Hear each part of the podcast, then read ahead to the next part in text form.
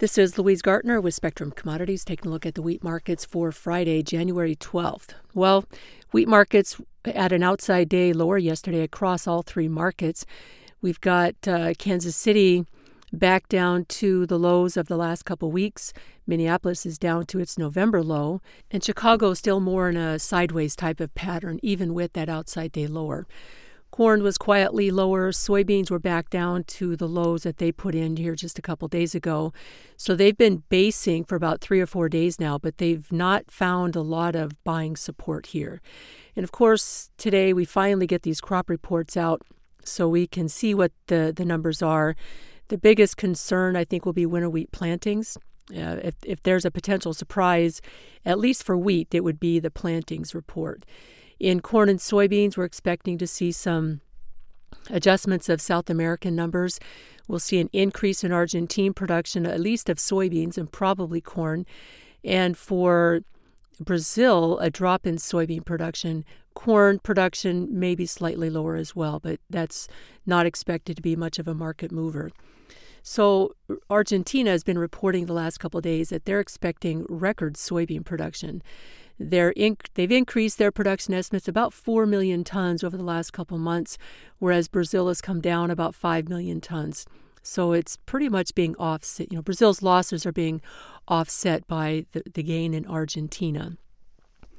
We do have other issues going on, of course. We've got the rising tensions in the East that's uh, way slowing down traffic through the Suez Canal and the Red Sea, forcing shippers to go around southern Africa. And of course, that takes way more time, more fuel, more labor cost. It just sharply increases the cost of transportation, not just of grain, but all goods. And so that's kind of stoking inflation fears a little bit. It's also going to pressure grain prices because those costs have to be absorbed somewhere. And that'll work its way back up the chain. But that's going to start with the buyers needing to pay less for the grain to compensate for the higher shipping costs. We did see inflation rate, uh, the, the report yesterday showed that December CPI was up 3.3%, slightly higher than the trade estimate of 3.2%, and the November rate of 3.1%. I don't know how much of the Mideast shipping costs are already absorbed into that, but I don't think it's a lot. So there's still some room, I think, for that CPI to bump up just simply on higher shipping costs. We've also got some uh, very cold weather coming down across the U.S. and and really Europe and the Black Sea as well. But we've talked quite a bit about that here in the United States. We've had one major storm system across the southern, well, central and southern plains, Midwest, and then along the East Coast and up to the Northeast. This one's going to come down from the north, and it's going to be bitter cold well below 30 below across the northern plains. And this is coming on in a region that does not have a lot of snow cover. So across Montana, western North Dakota, uh, very little protection for the winter wheat there. And this is a significant winter wheat growing area, especially southern, or excuse me, central Montana. So some concerns really starting to ramp up there about potential winter kill. As you get into South Dakota and on south uh, through Kansas, it looks like there should be adequate snow cover to protect the crop. As you get into Oklahoma and Texas, there's no snow cover yet again.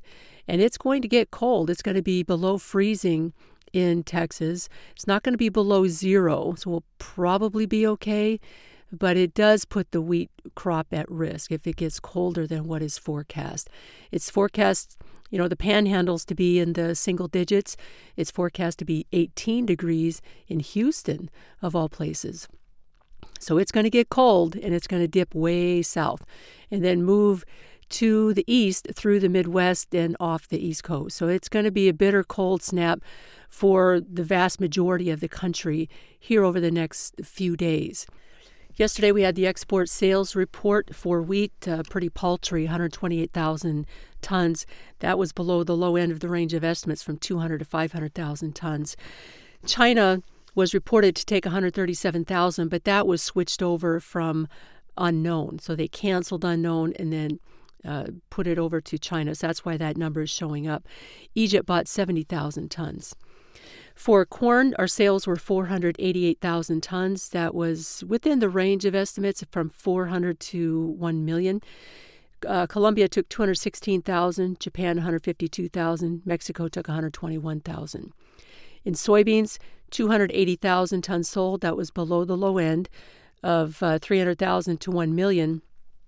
Japan took 86,000, China 82,000, Spain took 71,000.